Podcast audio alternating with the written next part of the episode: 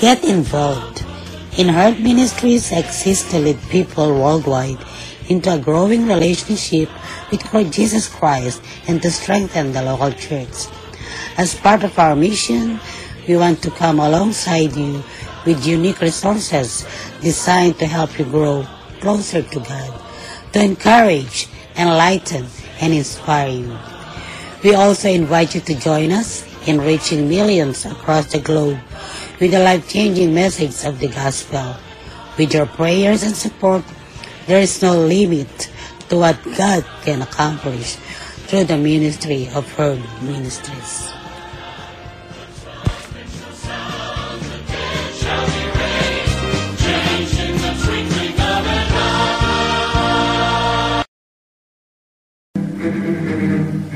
Herd Ministries Podcast Radio. Nadidinig ang inyong mga boses. Sumasahimpapawid araw-araw sa Anchor Podcast at sa iba pang podcast apps sa inyong mga gadgets. Mapapakinggan sa Anchor FM, Breaker, Google Podcast, Pocket Cast, Radio Public, Spotify at Copy RSS.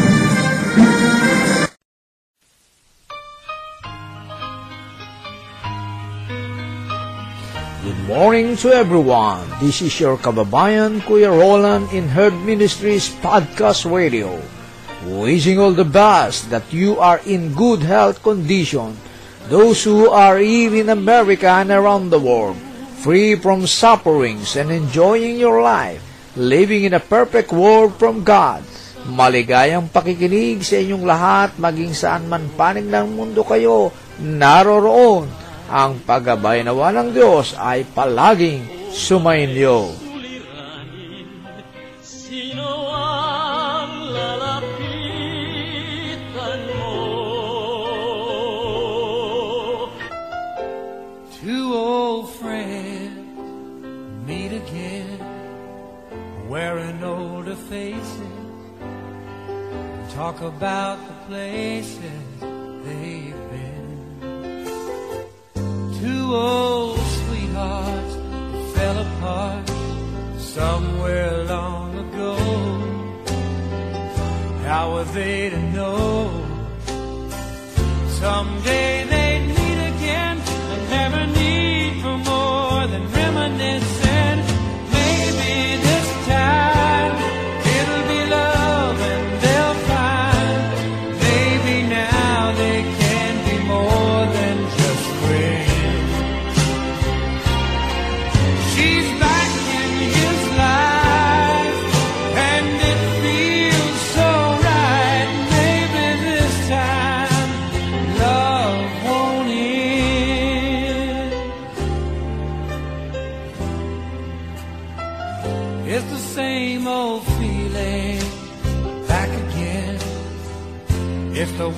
that they had back when they were too young to know when love was real. But somehow some things never change. And even time hasn't cooled the flame. It's burning even brighter than it did before. They've got another chance. And if they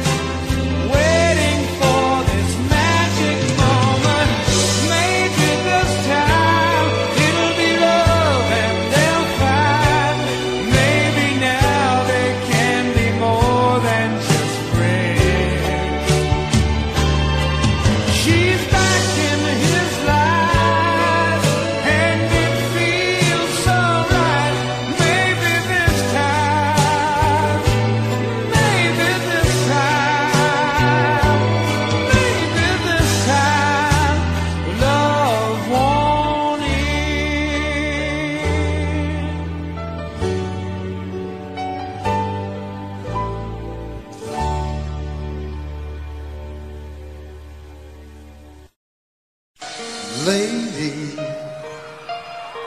I'm your knight in shining armor, and I love you. You have made me what I am. I am yours.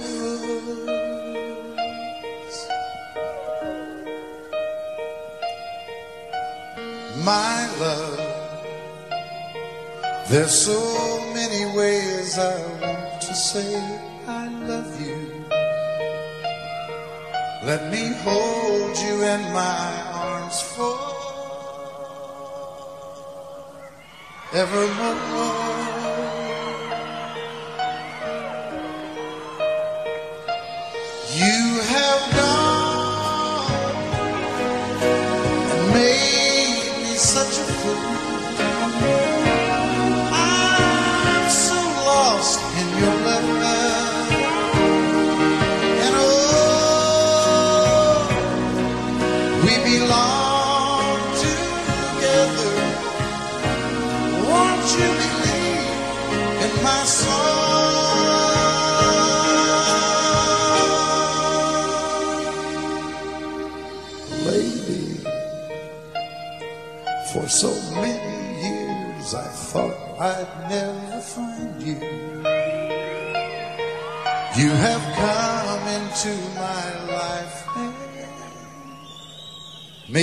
home.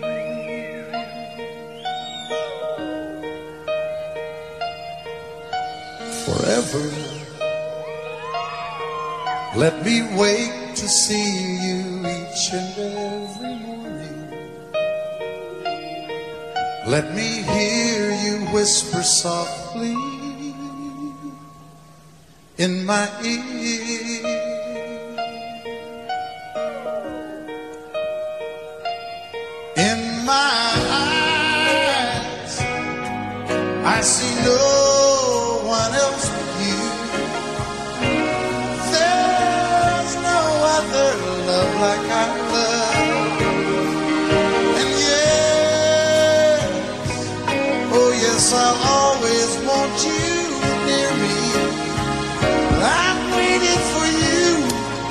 so long.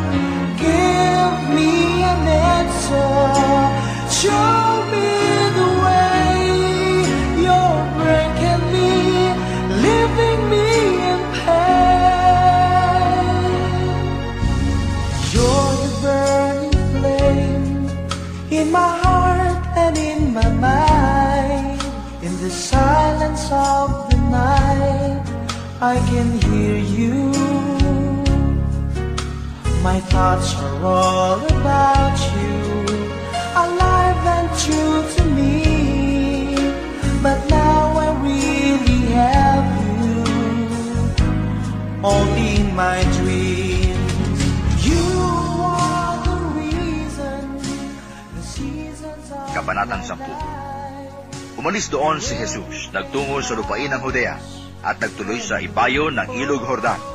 Muli siyang pinagkalimpumpunan ng mga tao at tulad ng dati nagturo sa kanila. May mga pariseyong lumapit kay Jesus. Ibig nilang masilo siya kaya't kanilang tinanong na ayon ba sa kautusan na hiwalayan ng lalaki ang kanyang asawa? Tugon niya, ano ang utos sa inyo ni Moises? Sumagot naman sila, Ipinahintulot ni Moises na hiwalayan ng lalaki ang kanyang asawa matapos bigyan ng kasulatan sa paghiwalay. Ngunit sinabi ni Jesus, Dahil sa katigasan ng inyong ulo, kaya niya inilagda ang utos na ito. Subalit sa pasimula pa, nang likhain ng Diyos ang sanlibutan. Nilalang niya silang lalaki at babae. Dahil dito iiwan ng lalaki ang kanyang ama at ina, at magsasama sila ng kanyang asawa, at sila'y magiging isa. Kaya't hindi na sila dalawa kundi isa. Ang pinagsama ng Diyos ay huwag paghiwalayin ng tao. Pagdating sa bahay, ang mga alagad naman ang nagtanong kay Jesus tungkol sa bagay na ito. Sinabi niya sa kanila, ang sinumang lalaking kumiwalay sa kanyang asawa at mag-asawa sa iba ay gumagawa ng masama sa kanyang asawa. Siya ay nangangalo niya. At ang babaeng humiwalay sa kanyang asawa at mag-asawa sa iba ay nangangalo niya rin. May nagdala ng mga bata kay Jesus upang hilinging ipatong niya sa mga ito ang kanyang kamay. Ngunit pinagwikaan sila ng mga alagad. Nagalit si Jesus nang makita ito at sinabi sa kanila, Pabayaan ninyong lumapit sa akin ang mga bata. Huwag ninyo silang sawayin sapagkat sa mga katulad nila nagahari ang Diyos. Ito ang tandaan ninyo. Ang sinumang hindi tumatanggap sa paghahari ng Diyos tulad ng isang maliit na bata ay hindi mapapabilang sa mga pinaghaharian niya. At kinalong ni Jesus sa mga bata. Ipinatong ang kanyang mga kamay sa kanila at pinagpala sila. Nang paalis na si Jesus, may isang lalaking patakbong lumapit. Lumuhod sa harapan niya at nagtanong, Mabuting guro, ano po ang dapat kong gawin upang magkamit ng buhay na walang hanggan? Sumagot si Jesus, Bakit mo ako tinatawag na mabuti? Walang mabuti kundi ang Diyos. Alam mo ang mga utos. Huwag kang papatay. Huwag kang mangangalunya. Huwag kang magnanakaw. Huwag kang magsisinungaling sa iyong pagsaksi. Huwag kang magdadaya. Igalang mo ang iyong ama't ina. Guro, sabi ng lalaki, ang lahat po ng iyay tinutupad ko na mula pa sa aking pagkabata. Pagilo siyang tinitigan ni Jesus at sinabi sa kanya, Isang bagay pa ang kulang sa iyo. Humayo ka, ipagbili mo ang iyong ari-arian at ipamigay sa mga dukha ang pinagbilhan at magkakaroon ka ng kayamanan sa langit. Pagkatapos, bumalik ka at sumunod sa akin. Namanglaw ang lalaki nang marinig ito at malungkot na umalis sapagkat siya ay napakayaman. Tinignan ni Jesus ang mga nasa paligid niya at sinabi sa kanyang mga alagad, Napakahirap mapabilang ang mayayaman sa mga pinagaharian ng Diyos. Nagtaka ang mga alagad sa pananalitang ito. Uling sinabi ni Jesus, mga anak, talagang napakahirap mapabilang sa mga pinagaharian ng Diyos. Madali pang makaraan ang kamelyo sa butas ng karayom kaysa pasakop sa paghahari ng Diyos ang isang mayaman. Lalong nagtaka ang mga alagad, kaya't sila'y nagtanungan. Kung gayoy, sino ang maliligtas? Tinitigan sila ni Jesus at sinabi sa kanila, hindi ito magagawa ng tao, ngunit hindi ito mahirap sa Diyos. Magagawa ng Diyos ang lahat ng bagay. At nagsalita si Pedro, Tignan po ninyo, iniwan namin ang lahat at kami sumunod sa inyo. Sinabi ni Jesus, tandaan niyo ito, ang sinumang mag-iwan ng bahay o mga kapatid, ina, ama, mga anak, mga lupa, dahil sa akin at sa mabuting balita, ay tatanggap ng makasandaang ibayo sa buhay na ito. Mga bahay, mga kapatid, mga ina, mga anak, at mga lupa. Ngunit may kalakip na pag-uusig. At sa kabilang buhay ay magkakaroon ng buhay na walang hanggan. Ngunit maraming nauuna na magiging huli at maraming nahuhuli na magiging una. Nasa daan sila patungong Jerusalem. Nauuna sa kanila si Jesus. Nangangamba ang mga alagad at natatakot naman ang mga taong sumusunod sa kaniya. Ibinugod ni Jesus ang labindalawa at sinabi ang mangyayari sa kaniya. Wika niya, ngayoy paahon tayo sa Jerusalem. Ang anak ng tao'y ipagkakanulo sa mga punong saserdote at sa mga eskriba. Kanilang hahatulan siya ng kamatayan at ibibigay sa mga hintil. Siya'y tutuyain nila, luluran, hahagupitin, at papatayin. Ngunit muli siyang mabubuhay pagkaraan ng tatlong araw. Lumapit kay Jesus sina Santiago at Juan na mga anak ni Zebedeo. At ang sabi, Guro, may hihilingin po sana kami sa inyo. Ano iyon? Tanong ni Jesus. Sumagot sila, Sana'y makaupo kaming katabi ninyo sa inyong kaharian, isa sa kanan at isa sa kaliwa. Hindi ninyo nalalaman ang inyong hinihingi, sabi ni Jesus sa kanila. Mababata ba ninyo ang hirap na babatahin ko? Pababautismo ba kayo sa bautismong daranasin ko? Opo, tugon nila. Sinabi ni Jesus, ang hirap na babatahin ko'y babatahin nga ninyo. At kayo'y babautismuhan sa bautismong daranasin ko. Ngunit wala sa akin ang pagpapasya kung sino ang mauupo sa aking kanan at sa aking kaliwa. Ang mga luklukang sinasabi ninyo'y para sa mga pinaghandaan. Nang marinig ito ng sampung alagad, nagalit sila sa magkapatid. Kaya't pinalapit sila ni Jesus at sinabi, Alam ninyo na ang mga itinuturing na pinuno ng mga hintil ay siyang pinapanginoon at ang mga dinadakila ay siyang nasusunod. Ngunit hindi ganyan ang dapat umiral sa inyo. Sa halip, ang sinuman sa inyo na ibig maging dakila ay dapat maging lingkod. At sinumang ibig maging pinuno ay dapat maging alipin ng lahat. Sapagkat ang anak ng tao ay naparito. Hindi upang paglingkuran, kundi upang maglingkod at ibigay ang kanyang buhay sa ikatutubos ng marami. Dumating si Jesus sa Jericho, kasama ang kanyang mga alagad at marami pang iba. Nang umaalis na sila roon, may naraanan silang isang bulag na nakaupo sa tabi ng daan at namamalimon. Siya ay si Bartimeo, anak ni Timeo.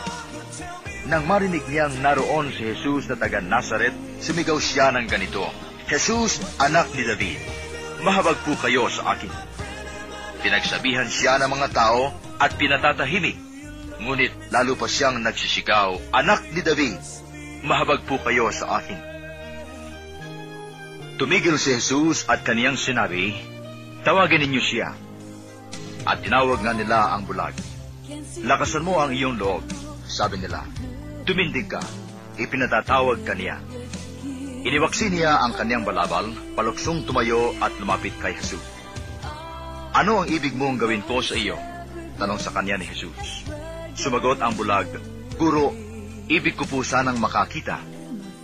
Sinabi ni Jesus, Kumayo ka, magaling ka na dahil sa iyong pananalig. Noon di nakakita siya at sumunod kay Jesus. Kabanatang labing isa Malapit na si Jesus sa Jerusalem, nasa gulod ng bundok ng mga olibo, at natatanaw na ang mga bayan ng Belfage at Betania. Pinauna ni Jesus ang dalawa sa mga alagad at sinabi sa kanila, Pumunta kayo sa susunod na nayon. Sa pagpasok dooy makikita ninyong nakatali ang isang bisirong asno na hindi pa nasa sakyan ni Numan. Kalagin ninyo at dalhin dito. Kapag may nagtanong kung bakit ninyo kinakalag iyon, sabihin ninyong kailangan ito ng Panginoon at ibabalik din agad dito. Kaya't lumakad na sila at natagpuan nga nila ang asno sa tabi ng daan, nakatali sa may pintuan ng isang bahay. Nang kinakalag na nila ang hayop, tinanong sila ng ilan sa mga nakatayo roon, Bakit ninyo kinakalag iyan? Sumagot sila gaya ng bilin sa kanila ni Jesus at hinayaan na silang umalis. Dinala nila kay Jesus ang bisirong asno at matapos isapin sa likod nito ang kanilang mga balabal, ito'y sinakyan ni Jesus. Maraming naglatag ng kanilang mga balabal sa daan. Ang iba naman ay pumutol ng madahong sanga ng kahoy at siyang inilatag sa daan. Ang mga tao sa unahan at hulihan niya ay sumisigaw ng Hosana, pagpalain ang dumarating sa pangalan ng Panginoon. Pagpalain nawa ang kaharian ng ating amang si David na muling itinatatag. Purihin ang Panginoon. Pumunta si Jesus sa Jerusalem at pumasok sa templo. Pagkatapos tingnan ang lahat ng bagay doon, lumabas siya at nagbalik sa Betania, kasama ang labindalawa, palibhas ay gumagabi na noon.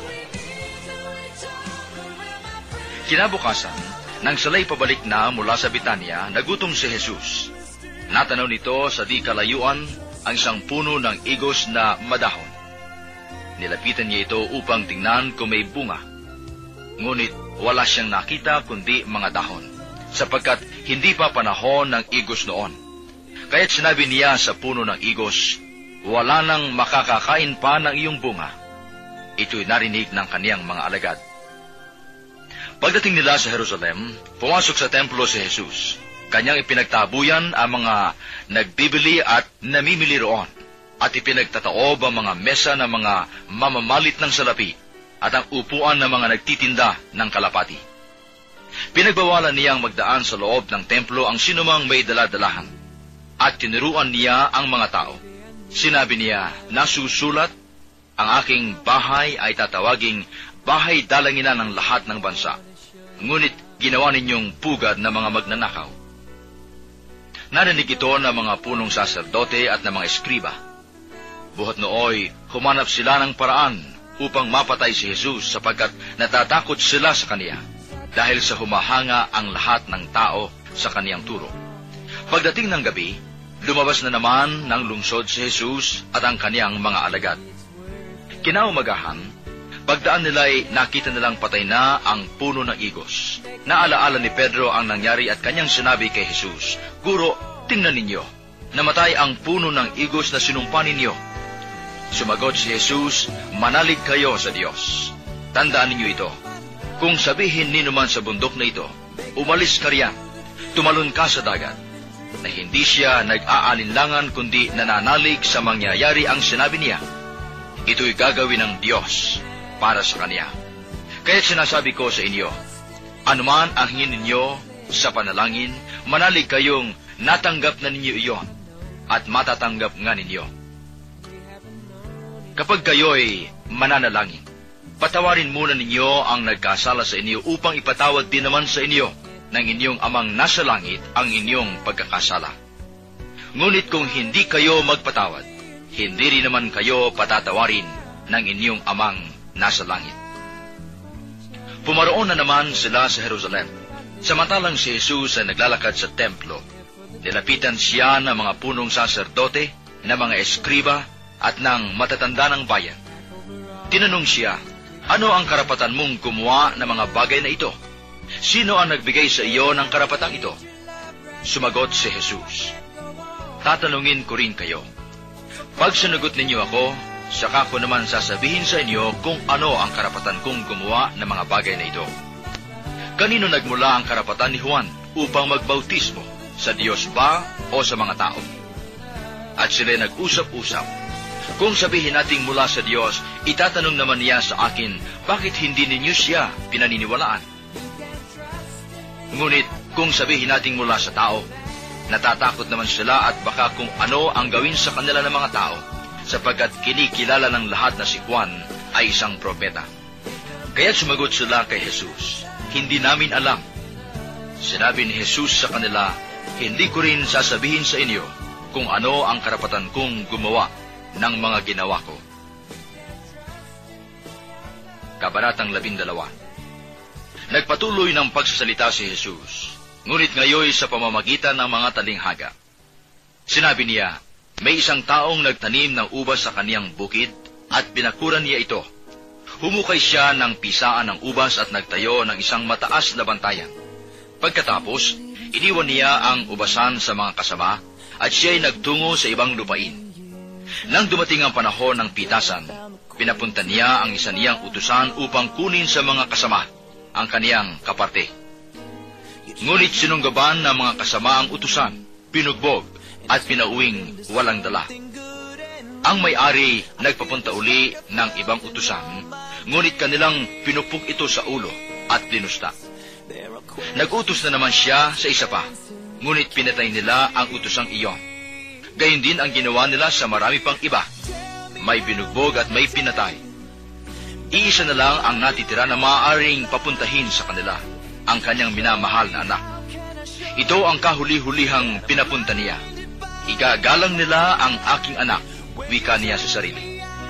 Ngunit ang mga kasamay nag-usap-usap. Ito ang tagapagmana.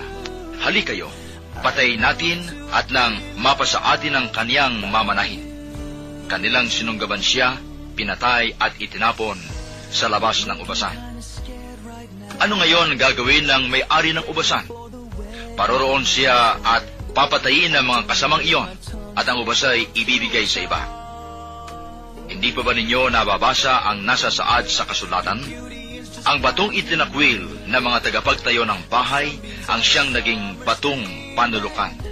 Ginawa ito ng Panginoon at ito'y kahanga-hanga. Tinangka ng mga pinuno ng mga Hudyo na dakpin si Jesus sapagkat nahalata nilang sila ang pinatatamaan sa talinghagang iyon. Ngunit takot naman sila sa mga tao, kaya't hindi nila siya inano at sila'y umalis. Ilang pariseo at ilang kampon ni Herodes ang pinapunta kay Jesus upang suluin siya sa kaniyang pananalita.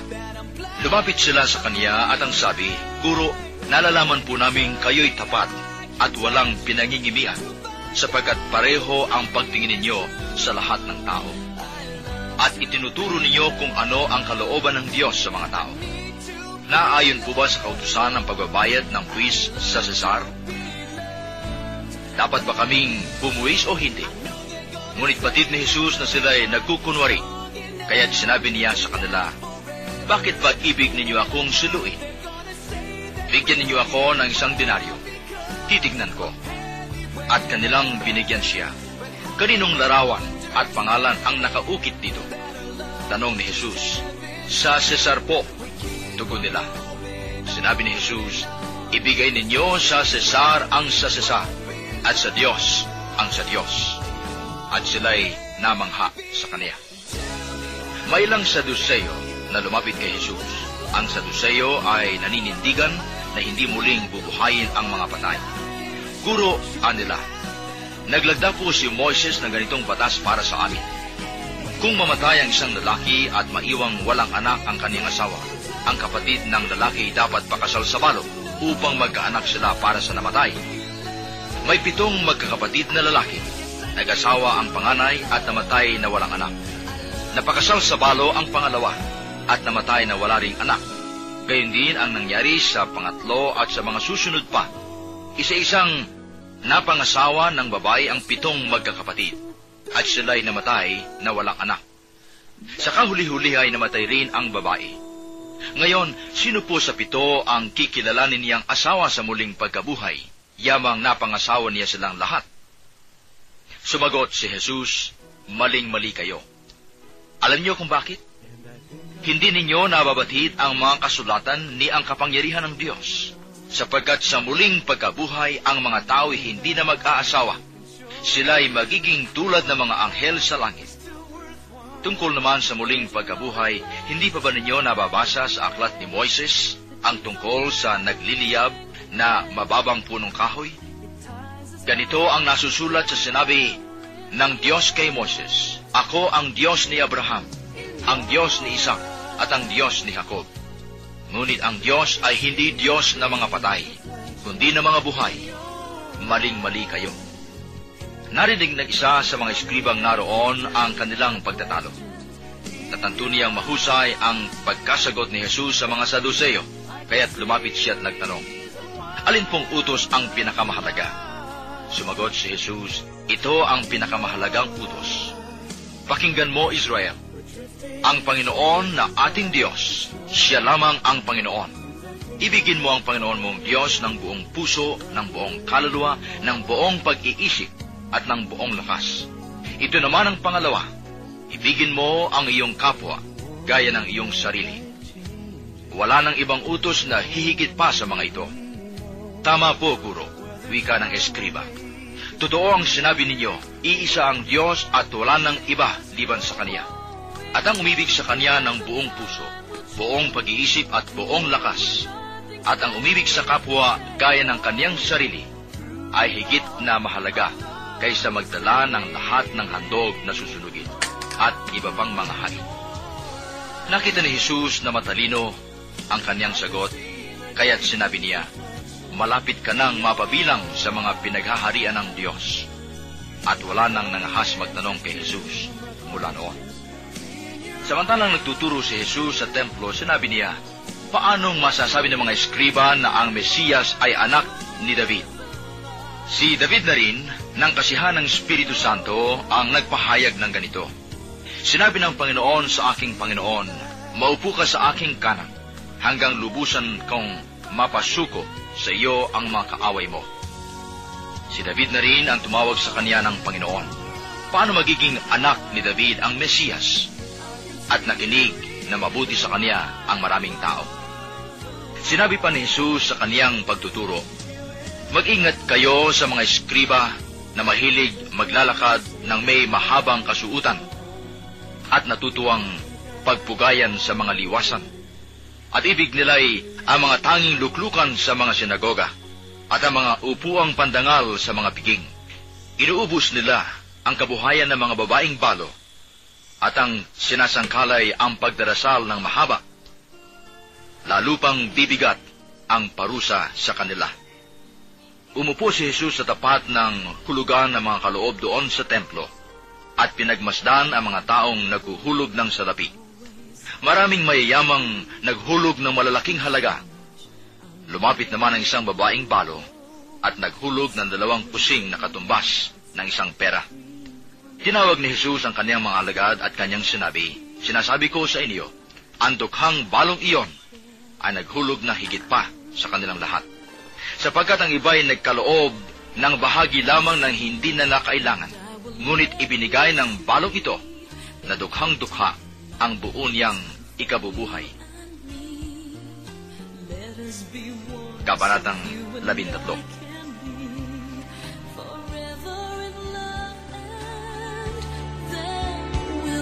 So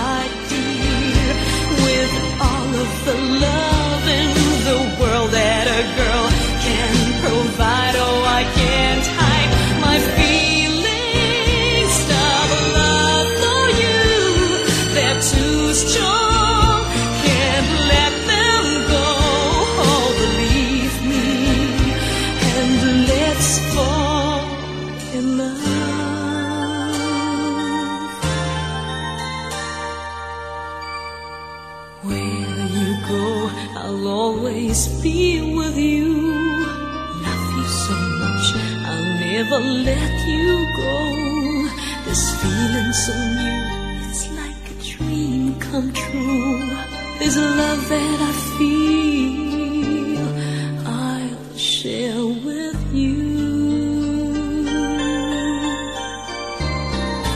Love me so much, and I will let you see the beauty in life that's meant for you and me. Let us be one so you and I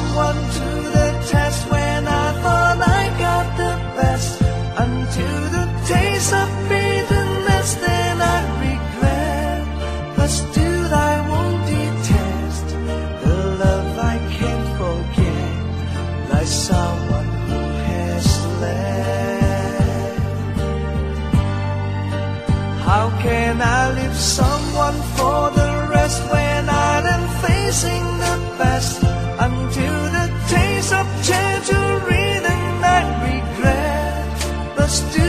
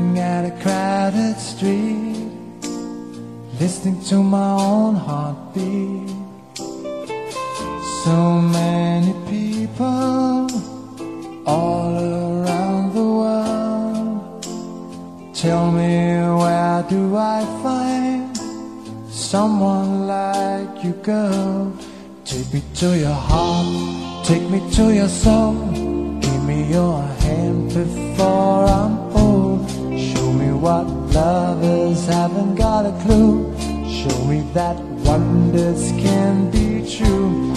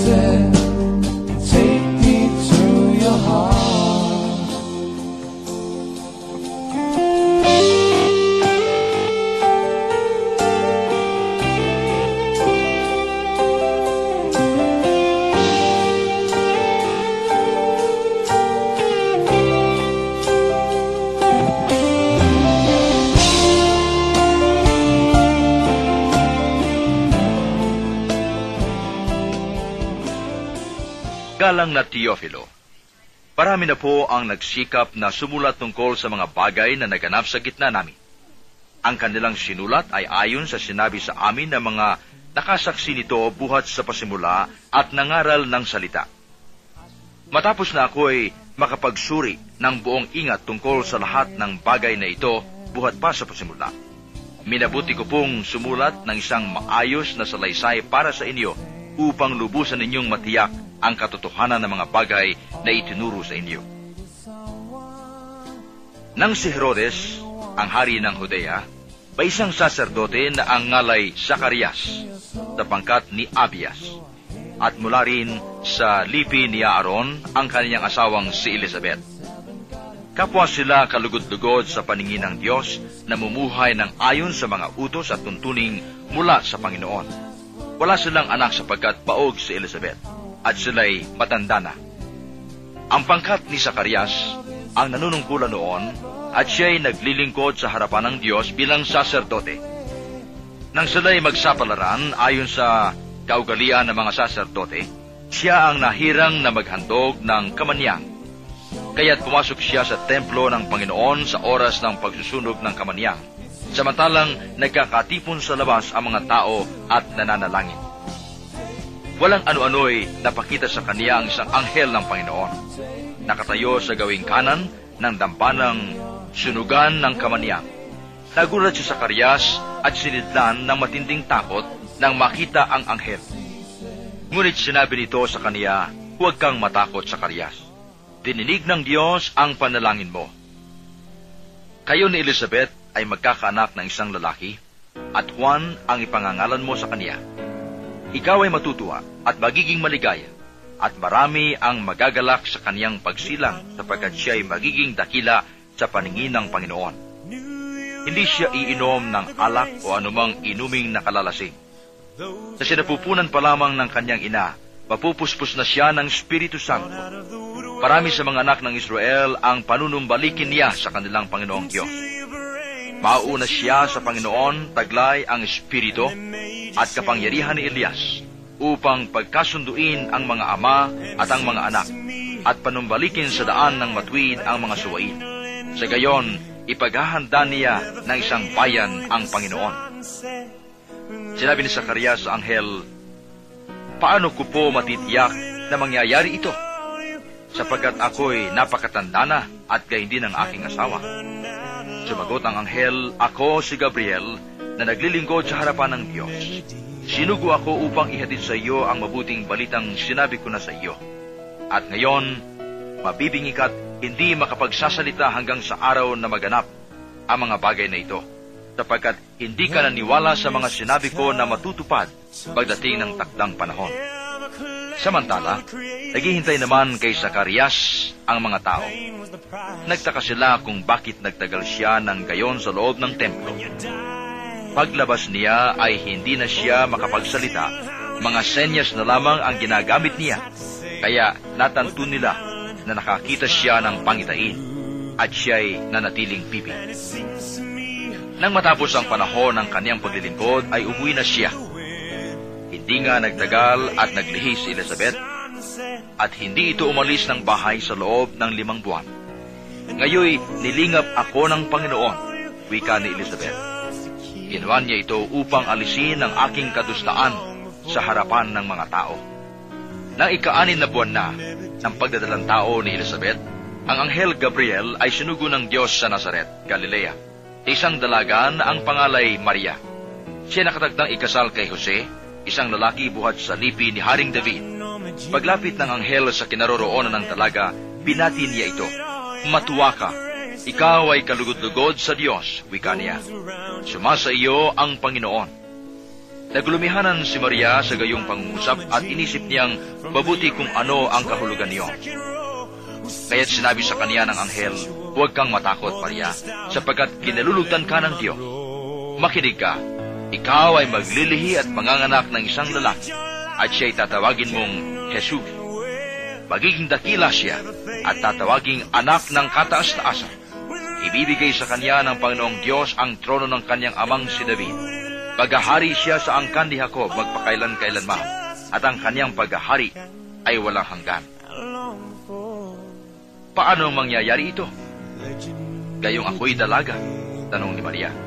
Sumagot ang anghel, bababa sa iyo ang Espiritu Santo at dililiman ka ng kapangyarihan ng kataas-taasan. Kaya't banal ang ipanganganak mo at tatawaging anak ng Diyos. Natatandaan mo ang iyong kamag-anak na si Elizabeth? Alam ng lahat na siya'y baog, ngunit naglihi siya sa kabila ng kaniyang katandaan. At ngayoy, ika-anim na buwan na ng kaniyang pagdadalang tao. Sapagkat walang hindi mapangyayari ang Diyos. Sumagot si Maria, Ako'y alipin ng Panginoon. Mangyari sa akin ang iyong sinabi. At nilisan siya ng anghel. Hindi nagtagal at si Maria ay nagmamadaling pumunta sa isang bayan sa kaburulan ng Huda. Pagdating sa bahay ni Zacarias, binati niya si Elizabeth. Nang marinig ni Elizabeth ang bati ni Maria, nagagalaw ang sanggol sa kanyang tiyan. Napuspos ng Espiritu Santo si Elizabeth at buong galak na sinabi, Pinagpala ka sa mga babae at pinagpala rin ang dinadala mo sa iyong sinapupunan. Sino ako upang dalawin ng ina ng aking Panginoon? Sapagkat pagkarinig ko ng iyong bati, ay naggagalaw sa tuwa ang sanggol sa aking tiyan. Mapalad ka sapagkat nanalig kang matutupad ang ipinasabi sa iyo ng Panginoon. At sinabi ni Maria, ang puso ko'y nagpupuri sa Panginoon at nagagalak ang aking espiritu dahil sa Diyos na aking tagapagligtas. Sapagkat nilingap niya ang aking abang alipin at mula ngayon ako'y tatawaging mapalad ng lahat ng salinlahi. Dahil sa mga dakilang bagay na ginawa sa akin ng makapangyarihan, banal ang kaniyang pangalan. Hinahabagan niya ang mga may takot sa kaniya sa lahat ng salit-saling lahi. Ipinakita niya ang lakas ng kaniyang bisig. Pinangalat niya ang mga palalo ang isipan, ibinagsak niya ang mga hari mula sa kanilang trono, at itinaas ang mga nasa abang kalagayan. Pinusog niya ng mabubuting bagay ang mga nagugutom, at pinalayas niyang wala ni anuman ang mayayaman. Tinulungan niya ang kaniyang bayang Israel bilang pagtupad sa pangako niya sa ating mga magulang, kay Abraham at sa kaniyang lahi, magpakailanman. Tumira si Maria kini Elizabeth na may tatlong buwan at saka uwi. Dumating ang oras ng panganganak ni Elizabeth at nagluwal siya ng isang sanggol na lalaki. Nabalitaan ng kanyang mga kapitbahay at mga kamag-anak na siya ay pinagpala ng Panginoon at nakigalak sila sa kaniya. Nang ikawalong araw, dumalo sila sa pagtuturi ng sanggol. Sakarias sana ang ipangangalan sa kaniya, gaya ng kanyang ama. Ngunit sinabi ng kanyang ina, hindi. Juan ang ipapangalan sa kaniya. Subalit, wala isa man sa iyong mga kamag-anak ang may ganyang pangalan, wika nila. Kaya't hinudyatan nila ang kanyang ama at itinanong kung ano ang ibig niyang itawag sa sanggol. Humingi siya ng masusulatan at sumulat ng ganito. Juan ang kaniyang pangalan. At namangha silang lahat. Pagdakay nakapagsalita siya at nagpuri sa Diyos. Natakot ang lahat ng kanilang kabitbahay ano pat naging usap-usapan sa buong kaburulan ng Judea ang mga bagay na ito.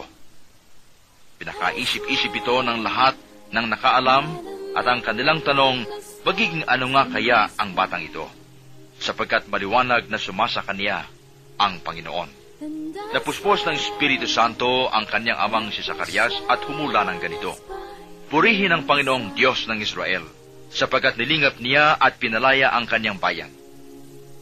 At nagpadala siya sa atin ng isang makapangyarihang tagapagligtas mula sa lipi ni David na kanyang lingkod. Ipinangako niya sa pamamagitan ng kanyang mga banal na propeta noong una, na ililigtas niya tayo sa ating mga kaaway at sa kaaway ng lahat ng napupuot sa atin. Ipinangako rin niya na kahabagan ng ating mga magulang at aalalahanin ang kanyang banal na tipan. Iyan ang sumpang binitiwan niya sa ating amang si Abraham, na ililigtas tayo sa ating mga kaaway upang walang takot na makasamba sa kanya at maging banal at matuwid sa kaniyang paningin habang tayo nabubuhay. Ikaw naman, anak, ay tatawaging propeta ng kataas-taasan, sapagkat mauna ka sa Panginoon upang ihanda ang kaniyang mga daraanan. at ituro sa kanyang bayan ang landas ng kaligtasan, ang kapatawaran ng kanilang mga kasalanan, sapagat tubhang mahabagi ng ating Diyos. Magbubukang liwayway sa atin ang araw ng kaligtasan upang magbigay liwanag sa mga nasa kadiliman at nasa lilim ng kamatayan at patubayan tayo tungo sa daan ng kapayapaan. Lumaki ang bata at naging malakas ang kanyang espiritu. Siya'y tumira sa ilang hanggang sa araw na magpakilala siya sa Israel. Kabanatang dalawa. Nang panahong yaon, iniutos ng Emperador Augusto na magpatala ang lahat ng nasa sakupan ng imperyo ng Roma. Ang unang pagpapatalang ito ay ginawa ng si Serenio ang gobernador ng Syria. Kaya't umuwi ang bawat isa sa sariling bayan upang magpatala. Mula sa Nazaret, Galilea, si Jose pumunta sa Bethlehem, Judea, ang bayang sinilangan ni Haring David sapagkat siya'y mula sa angkan at lahi ni David. Kasama niyang umuwi upang magpatala rin si Maria na kaniyang magiging asawa na nooy kagampan. Samantalang naroon sila, dumating ang oras ng panganganak ni Maria at isinilang niya ang kaniyang panganay at ito'y lalaki. Pinalot niya ng lampi ng sanggol at inihiga sa isang sabsaban sapagkat wala ng lugar para sa kanila sa bahay panuluyan. Sa lupain ding yaon ay may mga pastol na nasa parang nagpupuyat sa pagbabantay ng kanilang mga tupa. Biglang lumitaw sa harapan nila ang isang anghel ng Panginoon at lumaganap sa paligid nila ang nakasisilaw na kaningningan ng Panginoon. Natakot sila ng gayon na lamang, ngunit sinabi sa kanila ng anghel, Huwag kayong matakot. Ako'y may dalang mabuting balita para sa inyo na magdudulot ng malaking kagalakan sa lahat ng tao. Sapagkat isinilang ngayon sa bayan ni David ang inyong tagapagligtas, ang Kristong Panginoon. Ito ang palatandaan, matatagpuan ninyo ang isang sanggol na nababalot ng lampi at nakahiga sa sabsaban. Biglang lumitaw sa tabi ng anghel ang isang malaking hubo ng kalangitan na nagpupuri sa Diyos. Papuri sa Diyos sa kaitaasan at sa lupa'y kapayapaan sa mga taong kinalulugdan niya. Nang makaalis na ang mga anghel, pabalik sa langit, ang mga pastol ay nag-usap-usap. Tayo na sa Bethlehem. Tingnan natin itong ibinalita sa atin ng Panginoon. At nagmamadali silang lumakad at nakita nila si Maria at Jose at ang sanggol na nakahiga sa sabsaban. Kaya't isinaysay nila ang mga sinabi ng anghel tungkol sa sanggol na ito at nagtaka ang lahat ng nakarinig sa sinabi ng mga pastor. Natanim sa isip ni Maria ang mga bagay na ito at kanyang pinagbulay-bulay.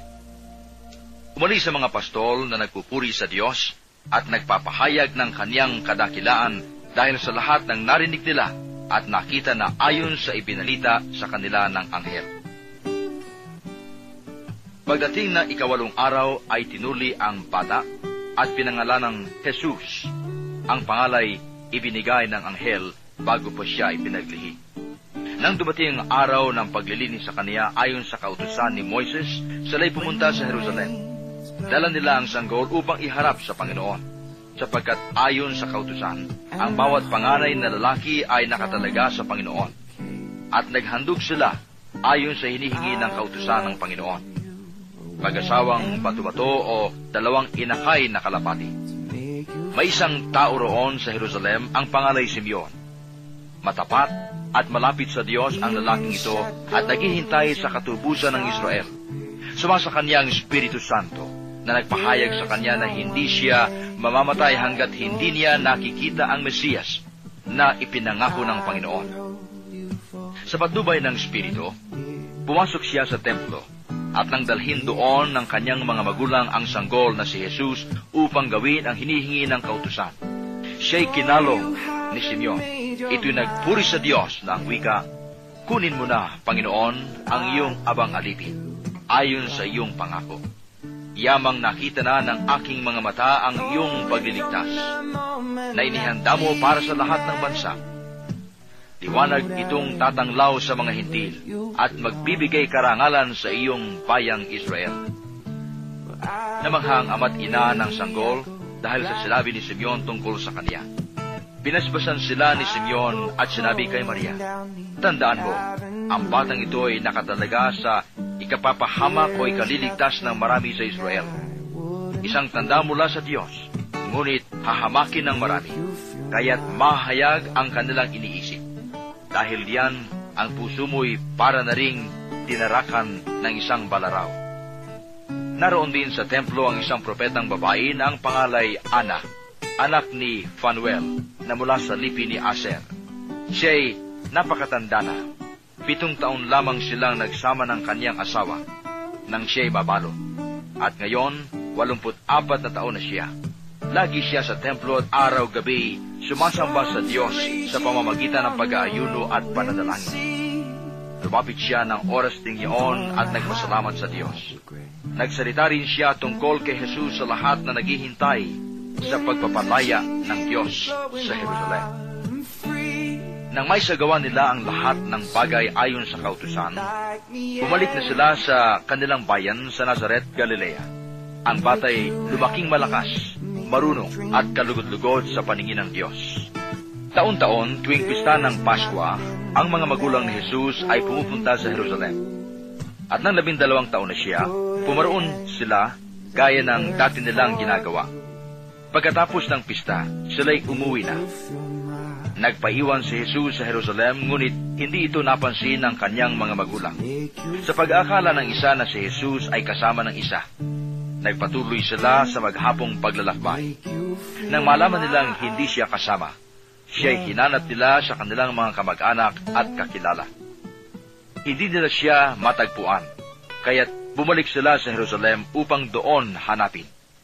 At na ikatlong araw, natagpuan nila si Jesus sa loob ng templo, nakaupong kasama ng mga guro. Nakikinig siya sa kanila at nagtatanong. At ang lahat ng nakarinig sa kanya ay namangha sa kanyang katalinuhan. Nagtaka rin ang kanyang mga magulang nang siya'y makita. Sinabi ng kanyang ina, Anak, bakit naman ganyan ang ginawa mo sa amin?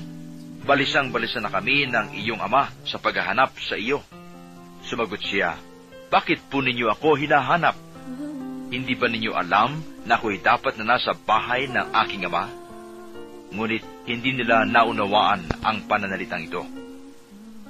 Siya'y umuwing kasama nila sa Nazaret at naging isang masunuring anak. Ang lahat ng bagay na ito ay iningatan ng kanyang ina sa kanyang puso. Patuloy na lumaki si Jesus. Umunlad ang kanyang karunungan at lalong kinalugdan ng Diyos at ng mga tao. Kabanatang 3 Ikalabing limang taon noon ng paghahari ng Emperador Tiberio. Si Poncio Pilato ang gobernador sa Judea, si Herodes ang tetrarka sa Galilea, at ang kapatid naman niyang si Felipe sa lupain ng Iturea at Traconite. Si Lisanias ang tetrarka sa Abilinia. Sina Anas at Caifas naman ang mga pinakapunong saserdote noon. Nang panahong iyon, nasa ilang si Juan na anak ni Zacarias.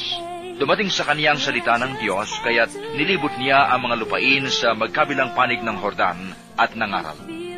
Pagsisihan ninyo't talikdan ang inyong mga kasalanan at pabautismo kayo upang kayo'y patawarin ng Diyos, wika niya. Sa gayo'y natupad ang nasusulat sa aklat ni Propeta Isayas. Ito ang sabi ng isang sumisigaw sa ilang, Ihanda ninyo ang daraanan ng Panginoon. Tuwirin ninyo ang kaniyang mga landas.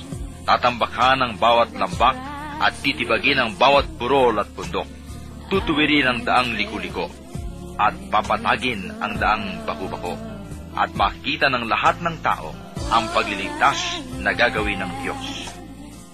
Marami ng tao ang lumapit kay Juan upang pabautismo. Kayong lahi ng mga ulupong, sabi niya sa kanila, Sino ang nagbabala sa inyo upang tumakas sa kaparusahang darating? Ipagkilala niyo sa pamamagitan ng inyong pamumuhay na kayo'y nagsisisi. At huwag ninyong ipangahas na kayo anak ni Abraham. Sinasabi ko sa inyo na mula sa mga batong ito ay makalilikha ang Diyos ng mga tunay na anak ni Abraham. Ngayon pa'y nakaambana ang palakol sa ugat ng punong kahoy. Bawat punong kahoy na hindi nagkakaroon ng mabuting bunga ay pinuputol at iniyahagis sa apoy. At tinanong siya ng mga tao, kung gayon, ano po ang dapat naming gawin? Kung meron kang dalawang baro, bigyan mo ng isang wala. Ganyan din ang gawin ng mga may pagkain, tugon niya. Dumating din ang mga publikano upang pabautismo at itinanong nila sa kanya, Guro, ano po ang dapat naming gawin? Sumagot siya, huwag kayong sumingil ng higit sa dapat singilin. Tinanong din siya ng mga kawal, at kami, ano naman ang gagawin namin? Huwag kayong manghihingi kaninuman sa pamamagitan ng pamimilit o ng pagpaparatang ng di totoo. Masiyahan kayo sa inyong sahod, sagot niya. Nagahari sa mga tao ang pananabik sa pagdating ng Mesiyas at ang akala ng marami si Juan ang kanilang hinihintay. Kaya't sinabi ni Juan sa kanila, Binabautismohan ko kayo sa tubig, ngunit ang darating na kasunod ko ang magbabautismo sa inyo sa Espiritu Santo at sa apoy. Siya'y makapangyarihan kaysa akin, at ni hindi ako karapat-dapat magkalag ng tali ng kanyang panyapa. Hawak niya ang kanyang kalaykay upang alisin ang dayami. Titipunin niya ang trigo sa kanyang kamalig, ngunit ang ipay susunugin sa apoy na di mamamatay kailanman. Marami pang bagay ang ipinangaral ni Juan sa mga tao sa kaniyang paghahayag ng mabuting balita. Ngunit pinagwikaan niya si Herodes na tetrarka sapagkat kinakasama nito ang kanyang hipag na si Herodias at dahil sa iba pang kasamaang ginawa niya. Kaya't ipinabilanggo ni Herodes si Juan at ito'y nadagdag pa sa kaniyang kasalanan.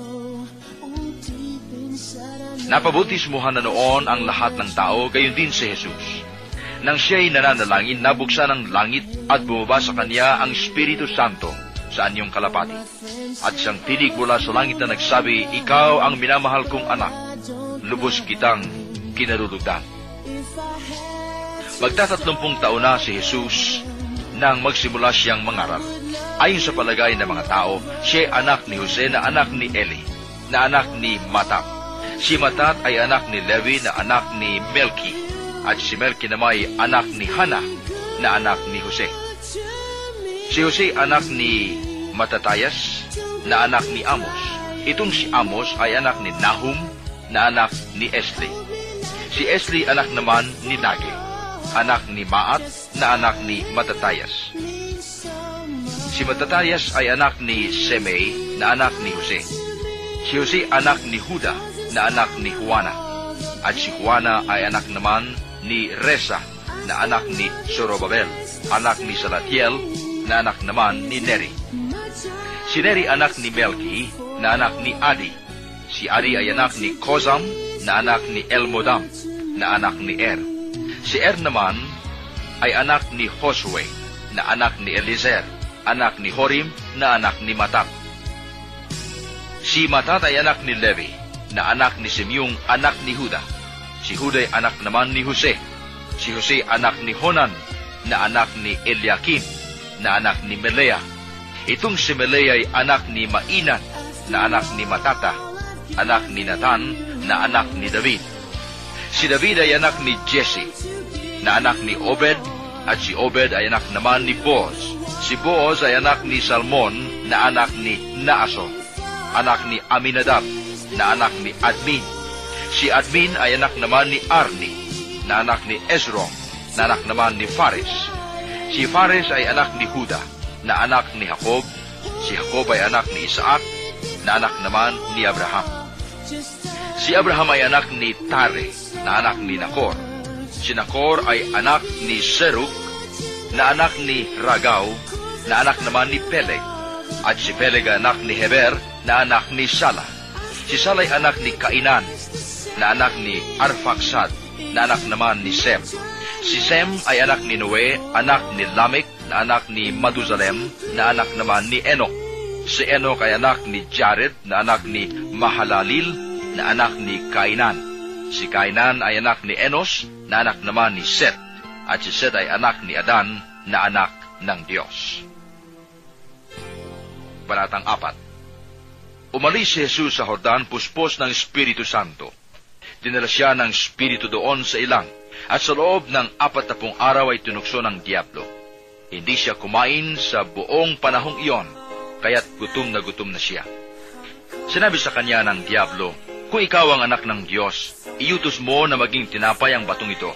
Ngunit sinagot siya ni Jesus, nasusulat hindi lamang sa tinapay na bubuhay ang tao. Dinala siya ng Diablo sa isang napakataas na lugar, at sa isang saglit ay ipinakita sa kanya ang lahat ng kaharian ng sanlibutan. Ibibigay ko sa iyo ang lahat ng kapangyarihan at kadakilaan ng mga kahariang ito, wika ng Diablo. Ipinagkaloob ito sa akin at maibibigay ko sa kanino mang ibigin ko. Kaya't kung ako'y sasambihin mo, magiging iyong lahat ito. Sumagot si Jesus, nasusulat, ang iyong Diyos at Panginoon ang sasambahin mo, at siya lamang ang iyong paglilingkura. At dinala siya ng Diablo sa taluktok ng templo ng Jerusalem, at sinabi sa kaniya, Kung ikaw ang anak ng Diyos, magpatahilog ka, sapagkat nasusulat, ipagbibili niya sa kanyang mga anghel na ingatan ka, at aalalayan kanila upang hindi ka matisod sa bato. Subalit, sinagot siya ni Jesus, nasusulat, huwag mong subukin ang Panginoon mong Diyos. Pagkatapos siyang tuksuhin ng Diablo sa lahat ng paraan, ito'y umalis at naghintay ng ibang pagkakataon. Bumalik si Jesus sa Galilea at sumasa kaniya ang kapangyarihan ng Espiritu Santo. Kumalat sa palibot na lupain ang balita tungkol sa kaniya. Nagturo siya sa kanilang mga sinagoga at dinakila siya ng lahat. Umuwi si Jesus sa Nazaret na kanyang nilakhan. Gaya ng kanyang kinagawian, pumasok siya sa sinagoga ng araw ng pamamahinga. Tumindig siya upang bumasa at ibinigay sa kaniya ang aklat ni Propeta Isayas. Binuksan niya ang aklat sa dakong kinasusulatan ng ganito. Sumasa akin ang Espiritu ng Panginoon sapagkat hinirang niya ako upang ipangaral sa mga dukha ang mabuting balita. Sinugo niya ako upang ipahayag sa mga bihag na sila'y lalaya at sa mga bulag na sila'y makakakita upang bigyang kaluwagan ang mga sinisiit at ipahayag ang pagliligtas na gagawin ng Panginoon.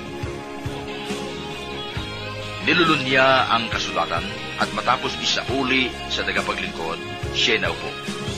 Nakatitig sa kaniya ang lahat ng nasa sinagoga at sinabi niya sa kanila, Natupad ngayon ang bahaging ito ng kasulatan samantalang nakikinig kayo. Pinuri siya ng lahat at namangha sila sa kanyang napakahusay na pananalita. Hindi ba ito ang anak ni Jose? Tanong nila. Kaya't sinabi ni Jesus, Walang pagsalang babanggitin ninyo sa akin ang kawikaang ito. Doktor, gamutin mo ang iyong sarili. Sasabihin din ninyo sa akin, Gawin mo naman sa iyong sariling bayan ang mga nabalitaan naming ginawa mo sa Kapernaum. At nagpatuloy ng pagsasalita si Jesus. Tandaan ninyo, walang propetang kinikilala sa kanyang sariling bayan. Ngunit sinasabi ko sa inyo, maraming babaeng balo sa Israel noong kapanahunan ni Elias na hindi umulan sa loob ng tatlong taot kalahati at magkaroon ng matinding tagutom sa buong lupain. Subalit hindi sa kanino man sa kanila pinapunta si Elias, kundi sa isang babaeng balo sa Sarepta, sa lupain ng Sidon. Sa dinami-dami ng mga ketongin sa Israel noong kapanahunan ni Eliseo, walang pinagaling isa man sa kanila. Sina Aman, pang taga Syria, ang pinagaling. Galit na galit ang lahat ng nasa sinagoga nang marinig ito. Nagtindigan sila at ipinagtabuyan siyang palabas sa taluktok ng burol na kinatatayuan ng bayan upang ibulid sa bangin. Ngunit dumaan siya sa kalagitnaan nila at umalis. Mula roon, si Jesus ay nagpunta sa Capernaum, Galilea. Nagturo siya sa mga tao ng araw ng pamamahinga at nagtaka sila sa kaniyang pagtuturo sapagkat may kapangyarihan kung siya magsalita. Naroon sa sinagoga ang isang lalaking inaalihan ng demonyo o isang masamang espiritu. Sumigaw siya ng malakas, Ano ang pakialam mo sa amin, Jesus na taga Nazaret? Naparito ka ba upang puksain kami? Alam ko kung sino ka, ikaw ang banal ng Diyos. Subalit pinagwikaan siya ni Jesus, Tumahimik ka, lumayas ka sa taong iyan. At sa harapan ng lahat ang tao'y inilugmok ng demonyo at iniwan ng hindi man lamang sinaktan. Nang kilala silang lahat at nagsabi sa isa't isa, anong uri ng pangusap ito? Makapangyarihan at mabisa. Pinalalayas niya ang masamang espiritu at sumusunod naman sila. At kumalat ang balita tungkol kay Jesus sa buong lupaing yaon. Umalis si Jesus sa sinagoga at nagtungo sa bahay ni Simon. Mataas noon ang lagnat ng biyanan ni Simon kaya't ipinamanhik nila kay Jesus na pagalingin siya. Tumayo si Jesus sa tabi ng higaan ng babae at iniutos na maalis ang lagnat at nawala nga ito. Noon di tumindig ang may sakit at naglingkod sa kanila. Paglubog ng araw, ang lahat ng may sakit anuman ang karamdaman ay dinala ng kanilang mga kaibigan kay Jesus. Ipinatong niya ang kanyang mga kamay sa bawat isa sa kanila at pinagaling sila. Nagsilabas sa marami ang mga demonyo, sabay sigaw, Ikaw ang anak ng Diyos. Ngunit sinaway sila ni Jesus at hindi pinahintulutang magsalita sapagkat nakikilala nila na siya ang Mesiyas. Nang mag-umaga na, umalis si Jesus at nagpunta sa isang ilang na buok. Hinanap siya ng mga tao at nang matagpuan ay pinakiusapang huwag munang umalis. Subalit sinabi niya, dapat ko ring ipangaral sa ibang bayan ang mabuting balita tungkol sa paghahari ng Diyos, sapagkat iyan ang layunin ng pagkasugo sa akin. At nangaral siya sa mga sinagoga sa Judea. Kabanatang 5 Minsay nakatayo si Jesus sa baybayin ng lawa ng Genesaret. Pinagkalipumpunan siya ng napakaraming tao na ibig makarinig ng salita ng Diyos. May nakita siyang dalawang bangka sa baybayin. Nakalunsad na ang mga mangisda at naguhugas ng kanilang mga lambat. Lumulan siya sa isa sa mga bangka at hiniling kay Simong may-ari nito na ilayo ng kaunti sa tabi. Naupo siya sa bangka at nangaral sa mga tao. Pagkatapos niyang magsalita, ay sinabi kay Simon, Pumalaot kayo at ihulog ang mga lambat upang manghuli. Sumagot si Simon, Guro, magdamag po kaming nagpagod at wala kaming nahuli. Ngunit dahil sa sinabi ninyo, iuhulog ko ang mga lambat. Gayon nga ang ginawa nila at sa dami ng kanilang huli ay halos magkansisira ang kanilang mga lambat. Kaya't kinawayan nila ang kanilang mga kasamahang nasa ibang bangka upang patulong. At lumapit naman ang mga ito. Napuno ang dalawang bangka na halos lumubog. Na makita iyon ni Simon Pedro, siya'y nagpatira pa sa paanan ni Jesus at nagsabi, Lumayo po kayo sa akin, Panginoon, sapagkat ako'y makasalanan. Nang kilala siya at ang kanyang mga kasama dahil sa dami ng kanilang huli. Kaya din sina Santiago at Juan, mga anak ni Zebedeo, na mga kasosyo ni Simon. At sinabi ni Jesus kay Simon, huwag kang matakot. Mula ngayoy, mamamalakaya ka ng mga tao. Nang maitabi na nila ang kanilang mga bangka, iniwan nila ang lahat at sumunod kay Jesus. Nang si Jesus ay nasa isang bayan, isang lalaking ketongin ang lumapit sa kaniya. Pagkakita ng ketongin sa kaniya, ito'y nagpatera pa at namanhik sa kaniya. Kinoo, kung ibig po ninyo, ako'y inyong mapagagaling. Hinipo siya ni Jesus at ang sabi, Ibig ko, gumaling ka. Pagdakay nawala ang kanyang ketong, at pinagbilinan siya ni Jesus, Huwag mong sasabihin nito kaninuman. Sa halip ay pumunta ka sa saserdote at pasuri. Pagkatapos, maghandog ka ng haing iniutos ni Moses bilang patutuo sa mga tao na magaling ka na. Ngunit lalo pang kumalat ang balita tungkol kay Jesus, kaya't dumagsa ang napakaraming tao upang makinig at magpagamot sa kaniya. At si Jesus ay laging nagpupunta sa ilang na puok at nananalangin. Minsan nang nagtuturo si Jesus, naroon din ang mga pariseo at mga tagapagturo ng kautusan na mula sa mga bayan ng Galilea at Judea at sa Jerusalem. At sumasa kaniya ang kapangyarihan ng Panginoon upang magpagaling ng mga may sakit. May dumating na ilang tao, dala ang isang paralitikong nasa higaan. Nagpipilit silang makapasok sa bahay upang mailagay sa harapan ni Jesus ang may sakit. Subalit, wala silang maraanan dahil sa dami ng tao. Kaya't umakyat sila sa bubungan at binutas iyon saka inihugos sa harapan ni Jesus ang paralitikong nasa higaan. Nang makita ni Jesus kung gaano kalaki ang kanilang pananalig, sinabi niya sa paralitiko, Kaibigan, pinatatawad ka sa iyong mga kasalanan. Sa loob-loob ng mga eskriba at fariseyo, sino itong nagsasalita ng kalapastanganan sa Diyos? Hindi ba Diyos lamang ang makapagpapatawad ng mga kasalanan? Ngunit batid ni Jesus ang kanilang iniisip, kaya't sinagot niya sila, Bakit kayo nag-iisip ng ganyan? Alin ba ang lalong madali? Ang sabihin sa paralitiko, pinatatawad ka sa iyong mga kasalanan, o ang sabihin, tumindig ka at lumakad. Patutunayan ko sa inyo ang anak ng tao ay may kapangyarihan dito sa lupa na magpatawad ng mga kasalanan. At sinabi niya sa paralitiko, Iniuutos ko, tumindig ka, dalhin mo ang iyong higaan at umuwi ka. Pagdakay tumindig ang tao sa harapan ng lahat, binuhat ang kanyang higaan at umuwing nagpupuri sa Diyos. Nang gilala sila at tigib ng takot na nagpuri sa Diyos. Nakakita kami ngayon ng mga kahangahangang bagay, wika nila. Pagkatapos nito'y lumabas si Jesus, nakita niya ang isang publikano na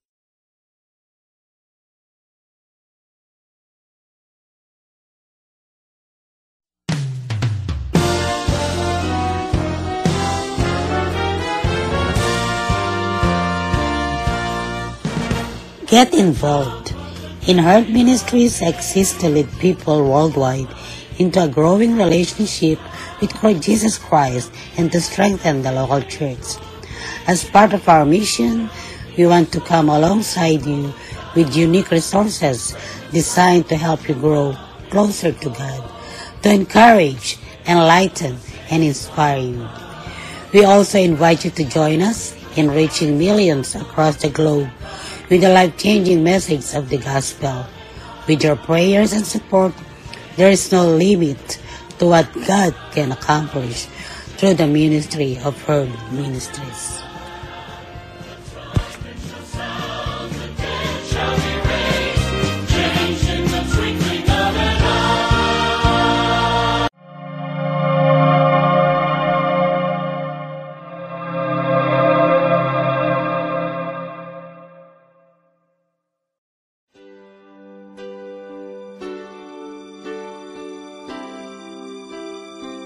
Magandang araw sa inyong lahat sa ating mga tagapakinig sa Herd Ministries Podcast Radio. Ito po ang inyong lingkod, si Kuya Roland, ang Executive Director ng Herd Ministries.